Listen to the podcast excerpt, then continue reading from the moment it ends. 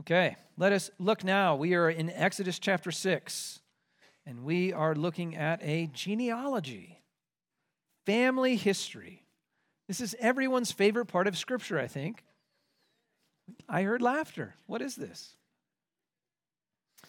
Genealogies and family history. Just as you think of that broadly, some of you, you just got really excited. Well, maybe two of you did. The rest of us, maybe you were about to fall asleep. Some of us, as we go through those portions of Scripture, I think we were tempted to fall asleep. That is history, because that's what we're dealing with in the main part this morning. History can seem so boring, because it's old news. It's something that's already happened. We don't then see its relevance for today. Maybe some of you are jaded towards family history in particular, because you've been bored out of your mind hearing about it from other people. I don't know about you, but as a child, I can remember more than one time being taken to an older person's home, and it wasn't one related to me. It was like a friend of the family, and they love their family, and so they want to they want you to love their family and show you pictures and pictures and tell you stories and stories about forgotten relatives of their family history. They pull down the old box, they you know blow off the dust, and they show you all of these people you've never seen before and you don't remember. Uh, you were, as a child, bored to tears, or at least I was. But you're trying to be a good boy and smile. Nevertheless, even though it might seem boring, it might seem irrelevant, history is vital. If we're going to understand who we are and where we're going, not merely where we're come from, but where we're headed because of who God is. And that's most true when we think about our, our spiritual family, or in that way, spiritual history. Because that's what we're diving into today as we consider this genealogy. This is just a list of names, maybe that apparently are hard to pronounce, right? They're quite unfamiliar. And maybe in that way it seems boring. It doesn't grip you. And truth be told, have you ever skipped through a genealogy in your annual Bible reading plan? You're like, okay, yeah, names, names, names, names, names, names. Where are we now? As you're flipping through repeated pages of First Chronicles. But God apparently must think this kind of family history is really and really important. Even the very list of names of so-and-so begat so-and-so, because he puts a lot of those lists in the Bible. And we come to one this morning, and it's going to capture our attention. And why does God do that? What's so important about these lists of names? There are actually many reasons, but we're going to consider one, and that's why it's inserted right in this text in Exodus. It's to be a reassurance and encouragement to the people of God. We're going to run into a servant of God who is very discouraged. He's very at a loss about his own abilities. He doesn't know what God is doing, and inserted into the text as a reminder to the readers and to us now, of course, that reading it, God has a plan for this. You may look at yourself and think, there's nothing good going on here, but God has a plan. He's giving reassurance, and he gives it even through a list of names and in a genealogy. And that's what we're going to cover over the next two weeks, Lord willing, here as we consider this text, Exodus six ten through seven seven. We're going to cover the first half this week, which is all about the genealogy. But over the next couple weeks, we're going to be considering this. You have this discouraged servant. He doesn't want to do what God's called him to do. He doesn't think he's adequate for it. Well, how is God going to encourage him and all those in like mind to walk faithfully, to trust him? How can we know that we would be fit for service? How can we know that God would ever be able to use us? What stems from two things that'll summarize where we're going to be at this couple weeks. Fitness for service to the Lord comes from two realizations. It comes from two things. First, that realization that you are not fit for service to God apart from Christ. That really you have no business representing God or speaking to him unless you are in Christ. But then furthermore, if you are then in Christ, comes this reassurance. No matter how unfit you might think you are, God has all kinds of plans to use you for his name and for his glory. And we'll see that, first of all, even as we go through this list of names here in the book of Exodus. Because what we're going to see is we're going to review God's grace found among his promised people. Above all, what's the first reassurance that we can have that God would ever use us? It's that God is a God of grace. God's people have needed his grace, they've needed his help, and he's given it, and he's, through that, used them for his namesake. Well, before we set that all forth, how we can see that, we need to reset the context, for it was a couple weeks since we were in Exodus. So where are we? Well, in Exodus six, we find this servant who of God who's in desperate need of reassurances. He's really at his wit's end. He's on the brink, really, of despair of how he could ever be used of God. Now, where are we? So we're in the book of Exodus. What this means is that this is God's people are being enslaved and abused by the Egyptians, of course, led by Pharaoh, who's this acting king of Egypt, more like the god of Egypt, he sees himself. And because of this, God's people have been suffering in slavery. They've called out to God, God, will you help us? And so God has heard their prayer, we've read, and in his mercy, he's coming down, he's ready to move and to deliver. And God has selected one man who's going to be that messenger. He's going to go tell God's message and lead people out of Israel. And of course, that's Moses. But as that mission's come to Moses, what has Moses done? He's equivocated. He's made excuses. God, I think this is a really bad idea. I'm not the right guy for this. We got to the point, just send somebody else, he told God. Well, God won't accept Moses' excuses. And so he provides Moses' brother to be the mouthpiece. But Moses, you're not getting out of this. I'm going to use you. And Moses at first is like, okay, I'll go. And he goes and talks to God's people. And do you remember how God's people responded at first, at the end of Exodus chapter four? To Moses' shock, they believed. And he was pumped. He and his brother were like, maybe this isn't going to be so bad. And so in great boldness, we saw this beginning of chapter five, they go before Pharaoh, the great king of really all the Mediterranean world. Oh, God's got a plan for you, Pharaoh. Let his people go. And Pharaoh was like, eh, who's the Lord? I don't know this God. I'm not going to let his people go. And actually, you guys are don't have enough to do. So he increases their slavery, makes it all the more difficult and harsh. And from that, the people, they believed, now really discouraged. They go and complain against Moses. Moses goes and complains back against God. Remember this, the end of chapter five, verse twenty-two. Oh, Lord, why have you done evil to this people? Why did you ever send me? And God, what does he do? But Moses, I made promises. I'm going to keep them. Even this is part of my plan and my promise. And so Moses is like, okay, okay, you're right. You got great promises. Let me go give those back to God's people. And from two weeks ago, that's where we ended. Look at verse nine of chapter six. He's got this great promises. God's coming to deliver. Moses gives those promises back again to the people of God. And Moses spoke thus to the people of Israel, but they did not listen to Moses. Why? Because of their broken spirit and harsh slavery.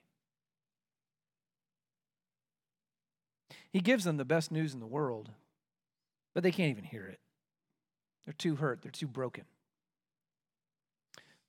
They felt like they've been burned by God.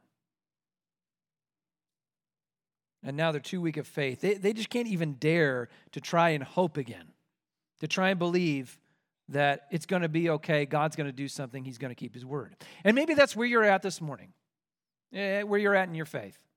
You've heard these promises.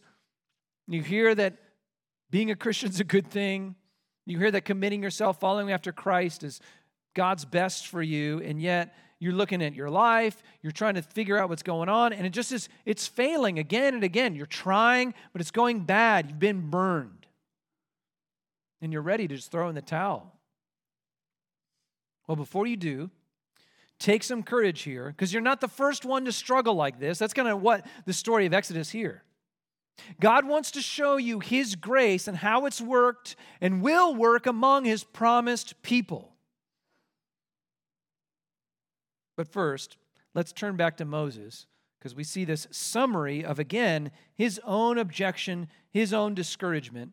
We find this discouraged objection coming from Moses in verses ten to thirteen.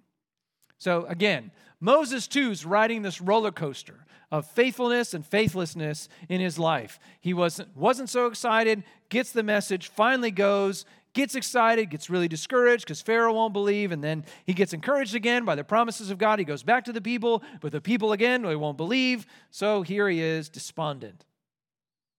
I told you, God, this was a bad idea. Look at verse ten. of Exodus six. Because despite how discouraged you are, Moses, I'm not changing my plans. So the Lord said to Moses, go in, tell Pharaoh, king of Egypt, to let the people of Israel go out of his land. So just moments ago, he had gone to the people of Israel, you know, the people that should be prone to believe God's word, and they couldn't hear it because they were so discouraged. And now, God, you're telling me I need to go to Pharaoh who opposes you and your people? You think I have any chance of persuading him? God, this is not a good idea. I told you this from the beginning. Look at verse twelve then. But Moses said to the Lord, behold, the people of Israel have not listened to me. How then shall Pharaoh listen to me? For I am of uncircumcised lips. God, your own people won't give me the time of day. What do you think Pharaoh's going to think? Is he going to give a rip about what I say? I don't think so. How then shall Pharaoh listen to me? And then here's his excuse, the capstone of his excuse, for I am of uncircumcised lips.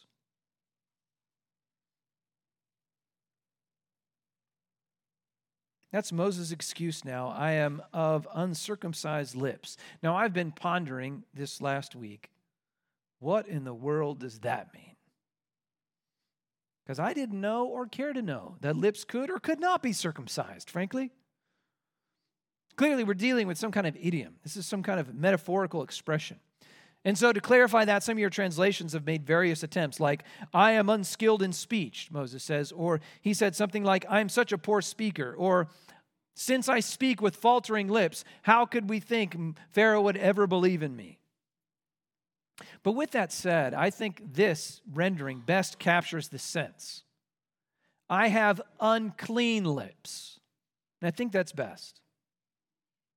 Because all of the other attempts seem to imply that there's some kind of physical problem, some kind of physical impediment to Moses' speech, lack of skill, some inability, some lack of training. I'm a poor speaker. But with this expression of uncircumcised lips, the issue really isn't physical. It's more of a spiritual issue for Moses. He's got a spiritual problem. That's why he thinks he cannot step forward. To highlight that point or to, to prove it, think about in the Bible, where else do we find uncircumcised applied in a non-literal way? Yeah, most of all, it's usually an uncircumcised heart. What does an uncircumcised heart tell you? It's a heart that's hard to God. It's a heart that doesn't receive the word and teaching of God. It's a heart that will not obey God, does not love God. An uncircumcised heart is one that's in need of a purifying work in the heart. And I think this is where Moses' lips are right now. This is why he sees his lips so lacking. They are impure. They're unclean. They're not up for the spiritual task of setting forth to speak God's word. He's not ready for this. And you think about it, what has he found so far? He hasn't been very fruitful in ministry. God's people don't believe in him. And there's no way mighty Pharaoh's going to believe. I'm not qualified for this, God. But again, God's not about to shift or make a plan B. He's going forward with Moses. Hence that here Moses makes an objection, and here's the Lord's response in verse thirteen. But the Lord spoke to Moses and Aaron and gave them a charge about the people of Israel and about Pharaoh the king of Egypt to bring the people of Israel out of the land of Egypt. I didn't make a mistake, Moses. I called you, I'm going to use you, you're going to be my mouthpiece, despite all of your objections, despite how discouraged you are about this. And then we have a genealogy. We have this reassuring family tree from verses fourteen to twenty-seven. That'll be the focus of our study the rest of this morning. But notice at the end of the genealogy what we read. Look at verse twenty-eight. So you have the genealogy. It's a genealogy for Moses and Aaron, by the way. They come from the tribe of Levi. And then we pick up in verse twenty-eight of chapter six, and we read this. On the day when the Lord spoke to Moses in the land of Egypt, the Lord said to Moses, I am the Lord, tell Pharaoh, king of Egypt, all that I shall say to you. But Moses said to the Lord, behold, I am of uncircumcised lips. How will Pharaoh listen to me? That sound familiar? It's just repeating what was already said before. It had already happened before. This isn't a second event of this. He's summarizing. So as Moses says, I have uncircumcised lips. I'm not fit for this. I'm so discouraged, O God. Insert genealogy. And then we hear the objection once more. The point is, right in the middle of this uncircumcised lips sandwich, as odd as that sounds, you have this genealogy in the middle. And what is the genealogy proving? It's proving God has a plan and it rests on His grace. You may think you're not fit for this, but I have a plan and you can rest on my grace. I will make you fit for this. And really, as we go through verse seven of the next chapter, chapter seven, he gives another reassurance too about you may think you have uncircumcised lips, you may think you're not fit for this, but I have a plan, and I have my grace, and I have my word. We'll talk about that second half, Lord willing, next week. But first, we're going to focus our eyes on that first reassurance. You might think you have uncircumcised lips, that you're not fit for this, but don't forget where you came from. The first reassurance he has, or that he should have, is he remembers his pedigree. He remembers where God has brought him, where he came from. And I submit to you by the end, the point isn't so much that he came from a certain people or a certain tribe, as much as it is it's a people formed by the promise of God. Because here's the point. Moses' lips really are not unclean. They're not uncircumcised. They're not unfit for this service. Why? Because God said so. This is why. Because God made promises. This is why. Because God chose Moses. This is why. But to prove that point, he's going to insert this genealogical record to give great encouragement to Moses, or at least to those that read this afterward, who might be discouraged just like Moses is. Because I know what you're thinking. When you're really spiritually discouraged and you really want a, you know, a spiritual high and pick me up, the first place you go, the genealogies in the Bible. I mean, that's why when you go in the Christian bookstores and you get those coffee mugs and it says, and so-and-so begat so-and-so all around the cup, you're like, oh yeah, God, you're doing something. And yet I submit to you, though we so often glance through these scriptures, there's great spiritual strength to be had if we'll just slow down and think a minute and consider this list of names, who they are. Namely, for two reasons. What's so encouraging about this list of names? Number one is that they are the promised people of God. What forms this people? Why is there a list of people here? Because God made promises. That's why. And despite all of the obstacles against them, despite all the troubles from without and from within, we'll see that quite evidently with these people. From without, right now, the oppression of slavery, despite all the obstacles against them, God's promise is sure. His grace still stands. His plan and promise will not be moved away from. They are a people formed and made and preserved by the promise of God. And that's really important because, second, what's so important about this genealogy is that you see this family is not made up of perfect people at all. Actually, their very presence here in Israel, but that God would use this people just shows what kind of God is He? He's a God of mercy. This is what it shows. This is what the genealogy will teach us this morning. That's what Moses needed to see and remember most of all. That's what's evidenced from this family tree. God is a God of grace. He's still at work because He made a promises made promises, even though we are a mixed and troubled people ourselves. Because we've seen this as we gone through these early chapters in, Je- in Exodus. It's not about you, Moses. This is kind of the point, isn't it? It's about God, and it's about what is God doing through you. It's about what has God promised. Your lips are fine. I chose them. I made them. I can use them. Trust me. Believe my promise. So let us see each of those in turn. Let's see how God's steady promise keeps and holds this family.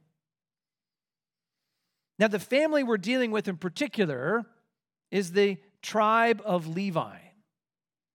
Levi was the third son of Jacob. And we see that fall out as this genealogy begins in verse fourteen. You see that he's the third son because the first two sons of Jacob are listed there. We read in verse fourteen, "These are the heads of their fathers' houses, the sons of Reuben, the firstborn of Israel, Hanok and Palu and Hezron and Carmi. These are the clans of Reuben." And then verse fifteen, you have the sons of Simeon. That's the second son of Jacob. You have Jemiel, Jamin, Ohad, Jachin, Zohar, and Shual, the son of a Canaanite woman. These are the clans of Simeon. Okay, those are the first two sons, Reuben and Simeon. Then we come to son number three. These are the names of the sons of Levi. And we hear about them all the way down through really the end of this whole genealogy, such that, look at the second half of verse twenty-five. It reads, "These are the heads of the fathers' houses of the Levites by their clans. And these are the Moses and Aaron to whom the Lord had said," so and so forth. That is, we saw Reuben's genealogy, very summary. We saw then Simeon's genealogy, very summary. Then we talk about the Levites. We're going to talk about them for a long time. Why? Because Moses and Aaron come from the tribe of Levi. That's why this is interjected right where it is. But that brings us to an interesting question. Because from this point on, we don't get the fourth genealogy, that is of the fourth son of Jacob, Judah, or any of the others that follow. Why? Why do we hear the first two about Reuben and Simeon, very summary, and then we look at Leviticus, or the Levites in particular? Why does he do this? Why submit to you? It's to show you God's plan, that he has a promised plan, and it rests on grace. To see that, we have to go back, actually, to the book of Genesis. And I want you to look at Genesis chapter forty-nine. Genesis chapter forty-nine. So in your Bible, it's not that all that far. Just flip backwards a few pages, and you should be there. And as we turn to Genesis forty-nine, we have the patriarch Jacob. He's about to pronounce God's blessing upon each of his twelve sons. Now, you have to back up and think about the whole story of Genesis, okay? It began, everything was good, Adam sinned, everything got very bad. We thought with Noah things were getting a little bit better, or around that time, but God flooded the earth because there was such evil. And then God was doing a new work, it seemed like, through Noah. But then Noah was a sinner too, and it goes on. You know how this story goes. Eventually, the whole world's corrupt, but he's plucking one family in particular, Abraham's family. And he makes this great promise to Abraham. And he says, in you and in your offspring, all the nations of the earth will be blessed. So God's going to bless the world through Abraham and his family. However, as you go through the story of Genesis, Abraham doesn't have much of a family until he's very old. And then he finally has a promise on Isaac. And Abraham passed his blessings on to Isaac. And then Isaac had twins, but there was a chosen son, Jacob. And Isaac passes his blessings on to Jacob. And then Jacob has twelve sons. And here we are then at Genesis forty-nine. And he's passing that blessing that he got from Isaac, who got it from Abraham, who got it from God. He's passing that down to his twelve sons. And you would expect the one to get the choice blessing from Jacob would be the firstborn, Reuben. Yet he's not the one of preeminence. Why not? Well, let's read. Jacob tells us in this, quote, blessing in Genesis forty-nine. So look at this. Verse one of chapter forty-nine, "Then Jacob called his sons and said, 'Gather yourselves together, boys, and I will tell you what shall happen to you in the days to come.'" Verse two, "Assemble and listen, O sons of Jacob, and listen to Israel your father." Another name for Jacob. So here we are. The first one comes to the firstborn, Reuben. Verse three, "Reuben, you are my firstborn, my might, and the firstfruits of my strength, preeminent in dignity and preeminent in power. But unstable as water, you shall not have preeminence. Why? Because you went up to your father's bed, then you defiled it. He went up to my couch." If you recall, Reuben, the oldest son, had gone and slept with Jacob's concubine. And that was a disgrace to his father's bed. such that then the place of preeminence and favor, it passes over Reuben, the oldest, and it's going to go on down the line. However, it's going to go past Reuben because he disgraced him, so it should go to son number two, which is Simeon. Except Simeon has also disgraced his father. So it's going to go to Levi, the third son. However, we see he doesn't get it either. Why? Well, let's look at verse five of Genesis forty-nine. Look at the, quote, blessing Jacob pronounces over Simeon and Levi together. Simeon and Levi are brothers. Weapons of violence are their swords. Let my soul not come into their counsel. O my glory, be not joined to their company. For in their anger they killed men, and in their willfulness they hamstrung oxen. Cursed be their anger, for it is fierce. That's not a blessing you want to hear, is it? That says it's a curse. And their wrath, for it is cruel. I will divide them in Jacob and scatter them in Israel. Now, do you remember what events Jacob's alluding to here? In Genesis thirty-four, the prince of Shechem had raped Dinah, Simeon and Levi's sister. And in retaliation, they ended up tricking the Shechemites, saying, hey, if you guys get circumcised, we'll all intermarry and be one big happy family. But that was a trap, such that when the men were all sore from their circumcision, Simeon and Levi took up swords, the two of them, and rose up and murdered all the Shechemite men in this town as some kind of retaliation for violating their sister. So, although her injury, the sister's, was deplorable, unjust, totally wrong, worthy of punishment, Simeon and Levi's revenge was severe. And Jacob didn't forget it. Such that not only did the place of preeminence and blessing, it didn't just pass over the firstborn Reuben, it passed over also Simeon and Levi too. Such that, as you go then and read in Genesis forty-nine, it settles on Judah, the fourthborn son. We see that in Genesis forty-nine, verse eight. Judah, your brothers shall praise you, your hand shall be on the neck of your enemies. It goes on and says in verse nine, Judah is a lion's cub. Verse ten, the scepter shall not depart from Judah, nor the ruler's staff from his feet, until tribute comes to him, and to him shall be the obedience of the peoples. From Judah is going to come the great king. He's going to be the one that's going to have preeminence over all. And of course, eventually, that's King David, but eventually after that, our Lord Jesus descends from Judah's line, but not Levites, not from the Levite line. The Levites were passed over. Why? Because of their savagery, their evil. With that in mind, go back to Exodus chapter six.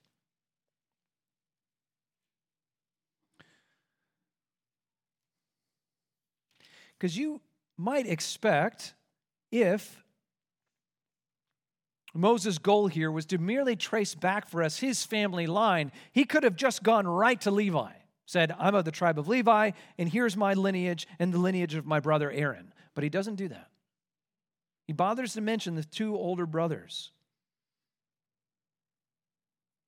Why? We'll get to that in a moment. Think about Moses again. Remember what he said? When God said, you need to go speak my word to Pharaoh. He says, I'm a man of uncircumcised lips. I'm not fit for this. You wonder if he's thinking through the whole events of the blessings from Genesis forty-nine. We've been passed over. We're not of the tribe of Judah. We're not your chosen people for this. I'm not fit for this. And yet, what does this genealogy show us? What is the very presence of Moses being directed by God for this? Even though he's from the Levite tribe, what does it show us? This is about God's gracious choice, Moses.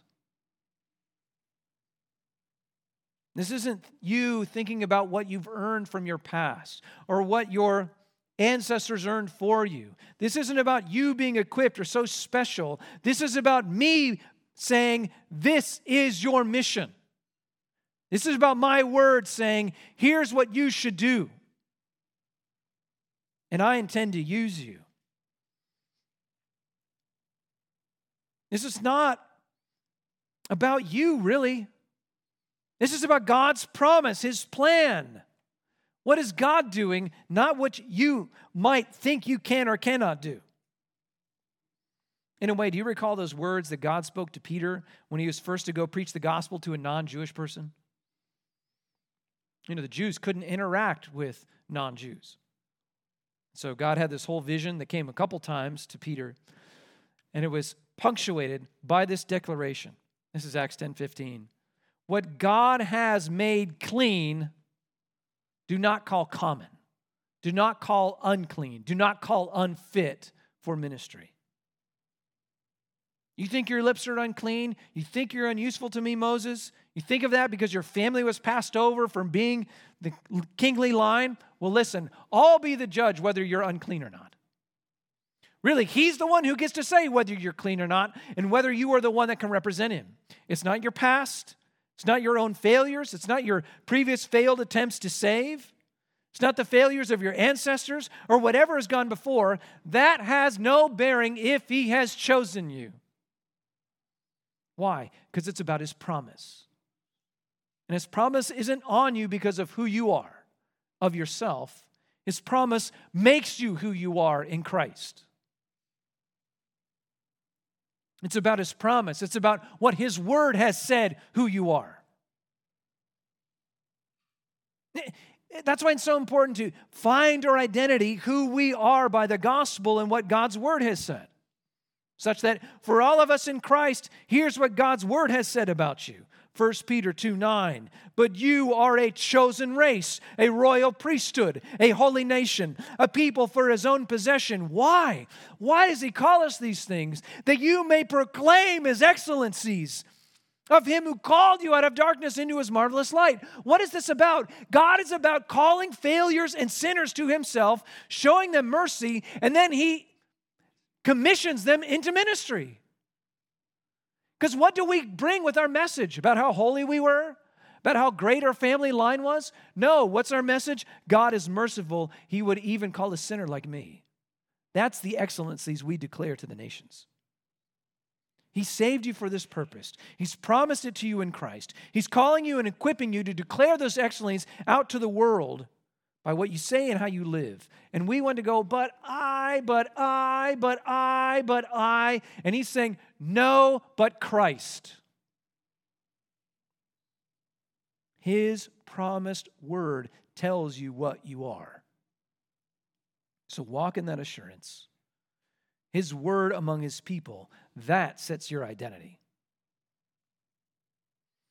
And as we return then to this genealogy here in Exodus six. That's so crucial because as you look back of this, even this tribe, the promised family of Levi, at best, it's a mixed bag. It's a mixed bag of faith and faithlessness. And yet the family still marches on. Why? Because God's plan and his grace marches on too. So just to highlight some examples of the good and bad, we just begin with the whole tribe of Levi itself. In the first place, the tribe of Levi gets called to serve God because of their zeal for God. So we'll see this, Lord willing, in like a number of years. But eventually we'll get to Exodus thirty-two. And there, what happens? That's the incident of the golden calf. God gave the law, don't make idols. And what did God's people do immediately? They made a big idol and worshiped it. Problem. God's wrath was against his people. And they were spared some of it by the Levites. Moses called out to the body of Israel and said, who is on the Lord's side? Come gather to me.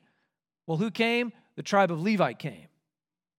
They came and stood with God in zealous faithfulness unto him. And for this, they were then awarded and made priests and ministers to God. So that's on the good side of it. But we go to Moses' brother Aaron, and we hear about Aaron's sons. Aaron's sons are going to be the high priests, the representatives of the people of Israel before God. But the list begins with Nadab and Abihu. We see that in verse twenty-three of Exodus six. Aaron took as his wife Elisheva, the daughter of Amminadab, and the sister of Nashon, and she bore him Nadab and Abihu, and Eleazar and Ithamar. But Nadab and Abihu, you remember those names? They were the first real high priest after their father Aaron, or were to be. And yet in Leviticus chapter ten, they did not honor the Lord. They offered a strange, unauthorized sacrifice. Which, what does that mean? They disregarded God's law. They disregarded His holiness. They disregarded His word. And what happened? They were killed on the spot.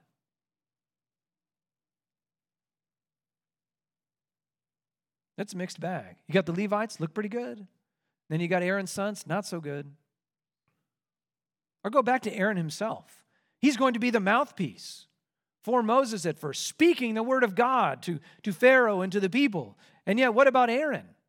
Thinking back to the golden calf incident, who's the guy that made the golden calf? Aaron. Yeah, the guy in this lineage and line. Or what about in verse twenty-one? We hear about the sons of Izhar, and first we read there was this son named Korah. Does that sound familiar? Those of you familiar with the Old Testament? He led a whole rebellion against Moses and the leadership of God of His people. And what happened to Korah? The ground split open and swallowed him. Yeah, th- this is not a, you know, a chronicling of the highlights of faith of the Old Testament as it looks through this family tree. It's mixed. It's like yours, probably. Some good guys, a lot of bad guys. And then you have actually kind of a good guy at the end. Verse twenty-five, we have the last guy mentioned here. She bore him Phineas. Phineas, out of his great zeal for God, protects the people from further judgment in Numbers twenty-five. It's a mixed bag. But what's the point? Why is this here? Why are we seeing such a mix of good and bad in this family? How is that any encouragement? Well, here it is. God is not done with the Levites. They should have been passed over, it seems like, that have no significance whatsoever. And yet, God is going to make them the priests for His people, and Moses and Aaron come from them who lead His people out of Egypt. And is that because their descendants too themselves are so holy and so good and so perfect? Evidently, quite no. Why? Because what is this about? God's promise. What is this about? God is faithful. What is this about? God shows His grace. His promise, He will not waver from it. He will send His blessing to all the families of the earth, even through this promised people. Such that, after laying out all of this Levite ancestry, we come to verses twenty-six and twenty-seven. These are the Aaron and Moses to whom the Lord had said, bring out the people of Israel from the land of Egypt and their hosts. It was they who spoke to Pharaoh, king of Egypt, about bringing out the people of Israel from Egypt, this Moses and this Aaron. This is them. They're from a spotted past, a spotted family, but one founded by the promise and grace of God. So Moses, Christian, do you feel so inadequate for what he has called you to do? So unable to do this job, such a failure. But what does this family line show you? But God makes promises. He doesn't swerve from them. He keeps them. How can He do that? Because He's a God of grace. That's how. This isn't about getting yourself anything enough, equipped enough, worthy enough, able enough. That's not a gift. That's not grace. It's not even about being born in the right physical family. It's about, are you tied to the people of promise? Will you trust that God is a gracious God through His promises? This is the point of this genealogy. Moses wasn't chosen by God because he was from the most upright family. He wasn't tapped by God for this task, even because his brothers and sisters or himself were such, you know, heaven's little angels. No. Why was Moses chosen to lead God's people and to speak God's word? Why? Because God chose him. Why? Because God said so. Why? Because God is gracious. Why? Because God magnifies His grace, His plan, His power, His promised word by choosing the unworthy.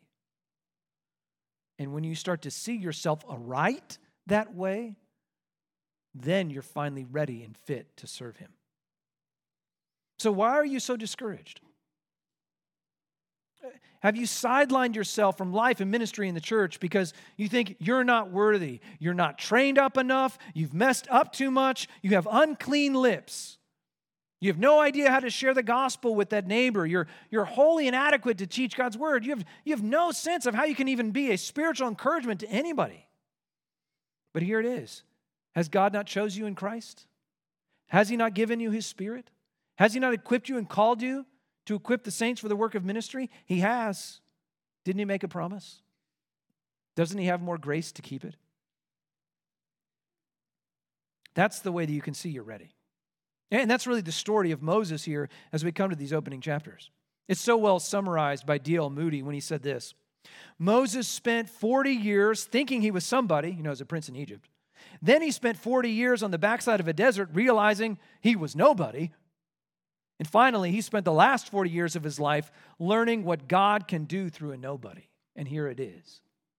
I have unclean lips. I'm a nobody. And God gives him his word and says, now you're ready to go. But to speak to it more sharply now, I want you to turn with me to Hebrews chapter two. Look with me at Hebrews chapter two just for a moment to look at verses fourteen through seventeen. Because I want to speak to it in a moment. I mean, we, we've been dealing with Moses and Aaron's uh, lineage. And you might be going, you know, that's great, Rick. I'm glad he's got this, you know, preserved family line in the Bible and everything, but that's not my family. You know, I'm not a Jew. I'm not a Levite, let alone.